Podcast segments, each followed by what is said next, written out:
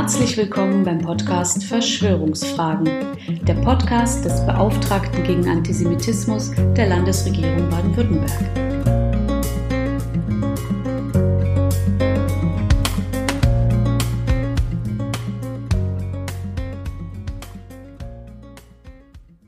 In mehreren Interviews wurde ich zuletzt gefragt, woher ich denn so früh gewusst habe, dass es mit Covid-19 eine Eskalation des Antisemitismus samt Verschwörungsmythen gegen Ärzte und Impfungen geben würde. Mit irgendwelchen prophetischen Fähigkeiten oder einem Hang zum Dauerpessimismus hat das nichts zu tun. Wie andere Wissensfächer auch, gewinnt die Religionswissenschaft ihr Wissen aus der Geschichte, die sich niemals wiederholt, aber immer wieder reimt. Und weil Juden seit der Antike überdurchschnittlich alphabetisiert, häufiger gelehrt und auch häufiger Ärzte waren, wurden sie in guten Zeiten als Heiler geschätzt und aufgesucht und in Zeiten von Pandemien der Verschwörung und Bereicherung beschuldigt und angegriffen. So ist zum Beispiel auch der ehrenamtliche Präsident des Zentralrats der Juden in Deutschland, Dr. Josef Schuster, im Hauptberuf Arzt sowie Vorsitzender der jüdischen Gemeinde in Würzburg. Diese war bereits 1348 infolge eines sogenannten Pestpogroms vernichtet worden. Dass sich auch 2020 wieder Verschwörungsgläubige finden würden, die Juden wie George Soros oder die Rothschilds wegen Covid-19 beschuldigen, überraschte daher keinen von uns. Damit wird aber auch deutlich, warum ich einerseits vor Eskalationen des Antisemitismus warne und sicherlich auch oft nerve, andererseits aber auch voller Hoffnung bin. Ja, es schwärmen weiterhin Antisemiten und Rassistinnen durchs Netz, die ihren Hass gegen das Judentum und gegen den Staat Israel versprühen. Und ja, es gibt auch weiterhin Gewalt und Anschläge, von denen jeder einzelne einer zu viel ist.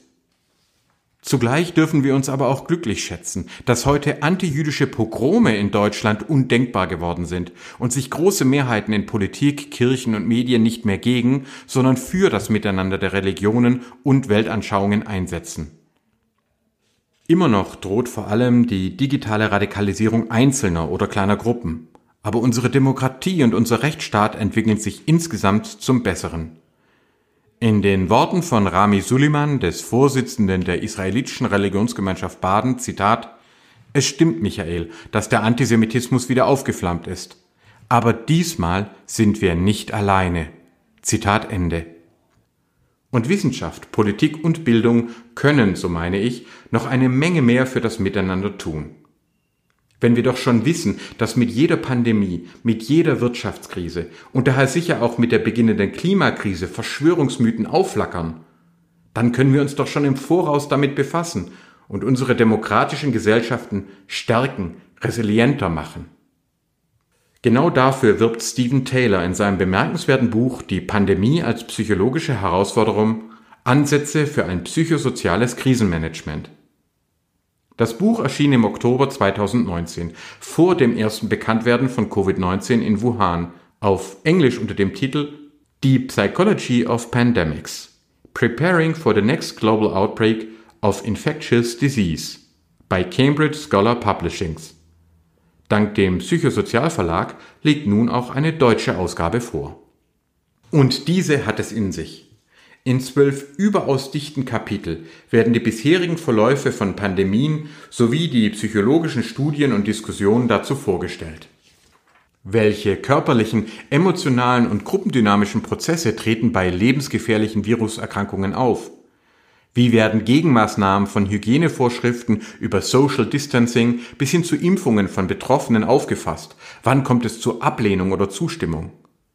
Mit welchen Mustern treten Verschwörungsmythen auf und wann werden sie gefährlich? Wann verhalten sich Menschen vernünftig und wann neigen sie zur Verleugnung der Gefahr, zur Jagd nach vermeintlichen Wundermitteln und auch zu Übergriffen bis hin zu Unruhen? Zu den zentralen Befunden von Taylor gehört, dass es den Menschen nicht gibt, sondern eine sehr große Vielfalt. So reagieren Menschen je nach ihren persönlichen Charaktereigenschaften, aber auch nach Bildung, Alter, Geschlecht und gefühlter Betroffenheit sehr unterschiedlich. Menschen mit einer geringeren Unsicherheitstoleranz suchen schnelle Erklärungen und greifen daher lieber zu falschen Feindbildern, als sich mit den länger unsicheren Erkenntnissen seriöser Wissenschaftlerinnen zufrieden zu geben.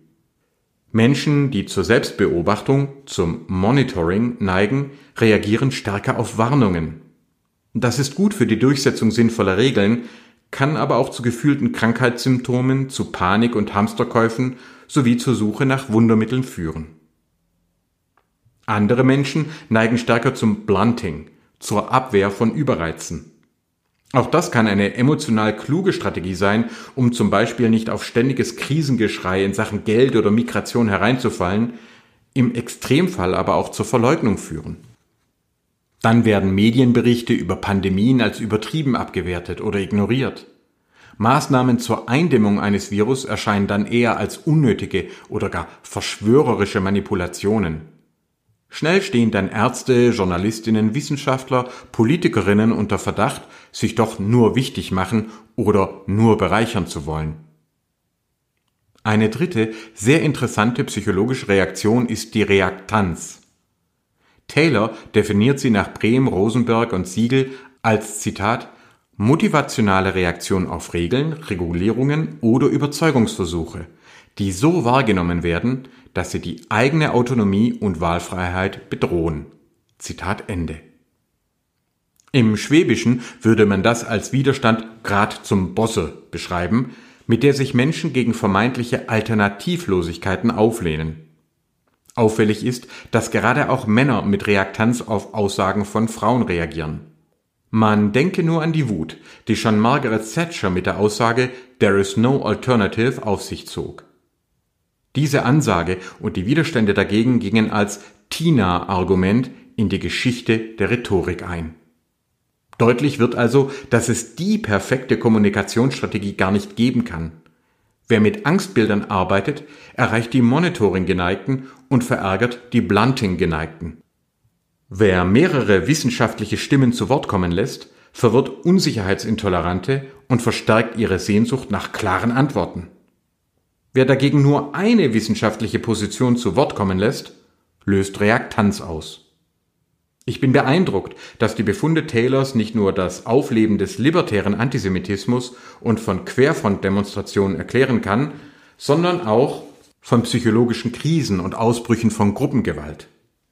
Dass Juden, Medizinerinnen, Geheimdienste wie der CIA und jeweils andere Länder und ethnische Gruppen der Pandemie Verschwörung bezichtigt werden, zeigt sich wieder mal als null originell sondern als wiederkehrendes Muster bei praktisch jeder Pandemie, als psychologisch und mythologisch fixiert.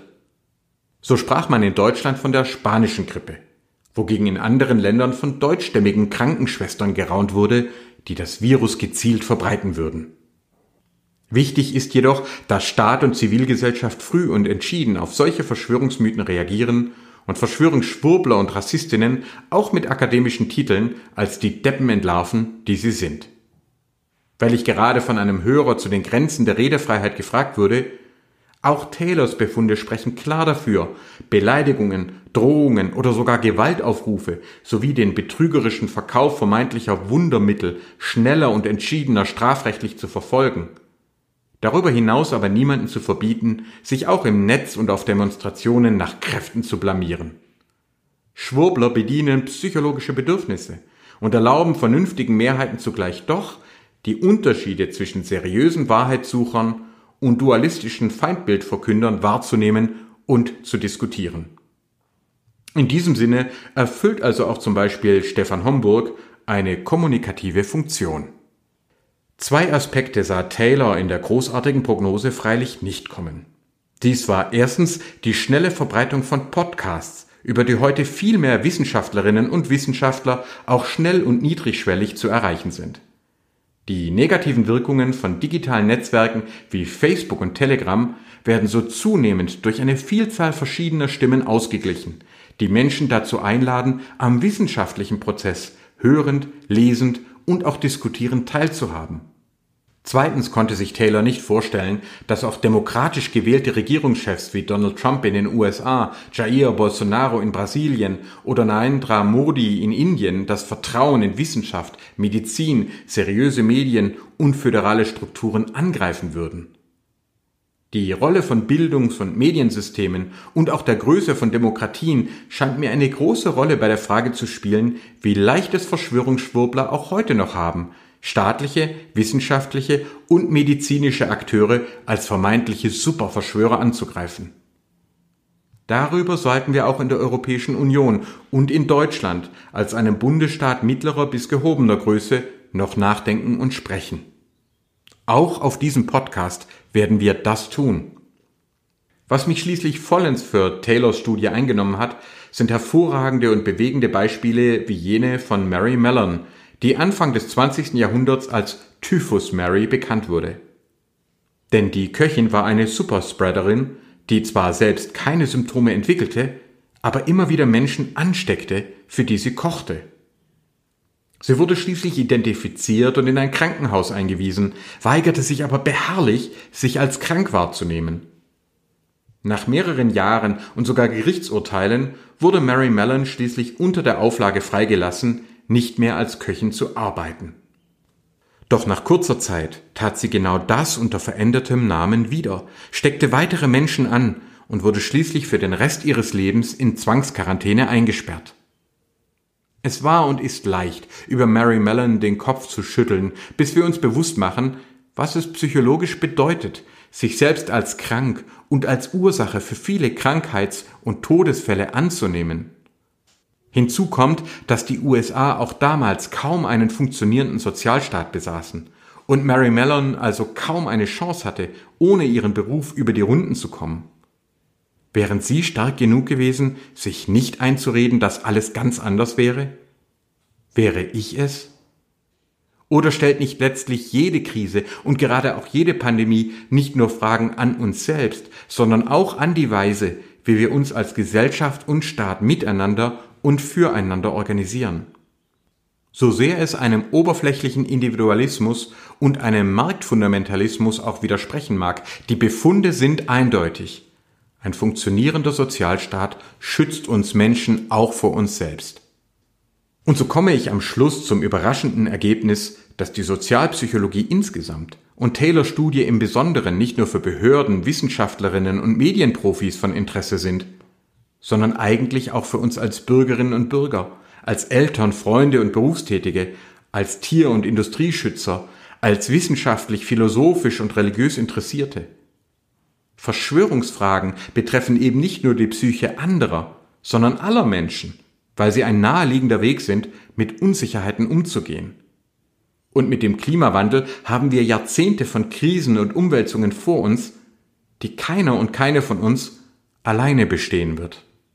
Ein kalter, vermeintlich alternativloser Rationalismus, der nicht auch unsere menschliche Psychologie, unsere jeweiligen Gefühle, Ängste und Hoffnungen, Schwächen und Stärken sowie unsere Mythen in den Blick nimmt, wird uns nicht weiterbringen. In einer kommenden Ausgabe möchte ich darüber gerne mit Professorin Barbara Traub sprechen, die nicht nur Vorstand der israelitischen Religionsgemeinschaft Württembergs ist, sondern auch als Psychotherapeutin arbeitet. Vielen Dank für Ihre Aufmerksamkeit. Bitte bleiben Sie gesund.